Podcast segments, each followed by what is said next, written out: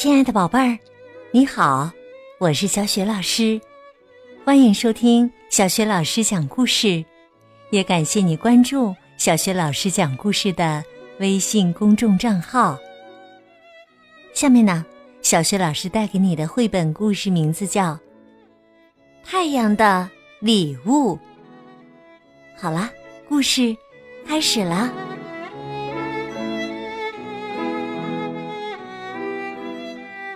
太阳的礼物。很久很久以前呢，人类刚刚在大地上诞生。动物们看到这个新物种，特别不高兴，就去找太阳抱怨。动物们说：“现在我们很讨厌地球上有人类这种东西。”为了体现您的关爱和公平，我们应该分别得到一件梦寐以求的礼物。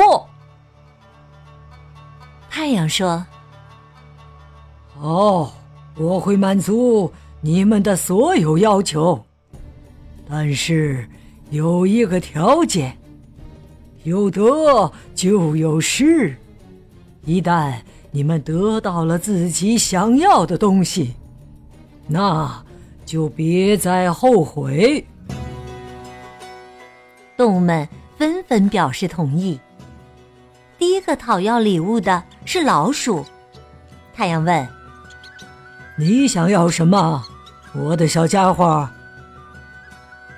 老鼠说：“我厌倦了每天都生活在灰尘中，我想要能飞翔的翅膀。”太阳。做了个手势，老鼠就长出毛茸茸的翅膀了。它变成了蝙蝠，但只能在夜间飞行。第二个讨要礼物的是海豹，它笨拙的挪到太阳面前，说：“我不想继续生活在地面上了。”看看我的身体，多么笨重啊！呃，还有，我不喜欢在滚烫的热土上爬行。太阳说：“好吧，你会长出鳍的，你仍然可以在地上挪动。不过，大海将是你真正的家。”你可以像鱼一样游泳，但永远只能待在寒冷的海水中。现在轮到我了。不等海豹扭着屁股挪开，猫头鹰急不可待的凑近了太阳。太阳有点不高兴的说：“你已经可以飞了，也不用在地上爬。”你还想要什么？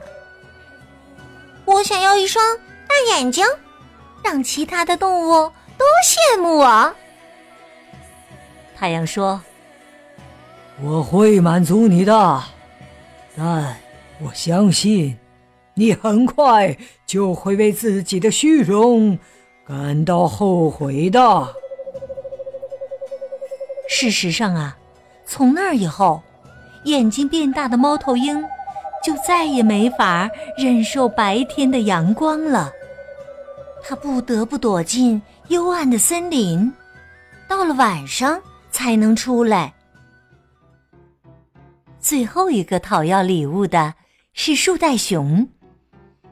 它那毛茸茸的长尾巴让所有动物羡慕，但树袋熊自己不这么认为。他坚决地说：“把我的尾巴去掉吧，它对我来说一点用都没有。”动物们异口同声地说：“也许没用，可是漂亮啊！”但是啊，太阳已经把树袋熊的尾巴变没了，给他留下了永久的遗憾。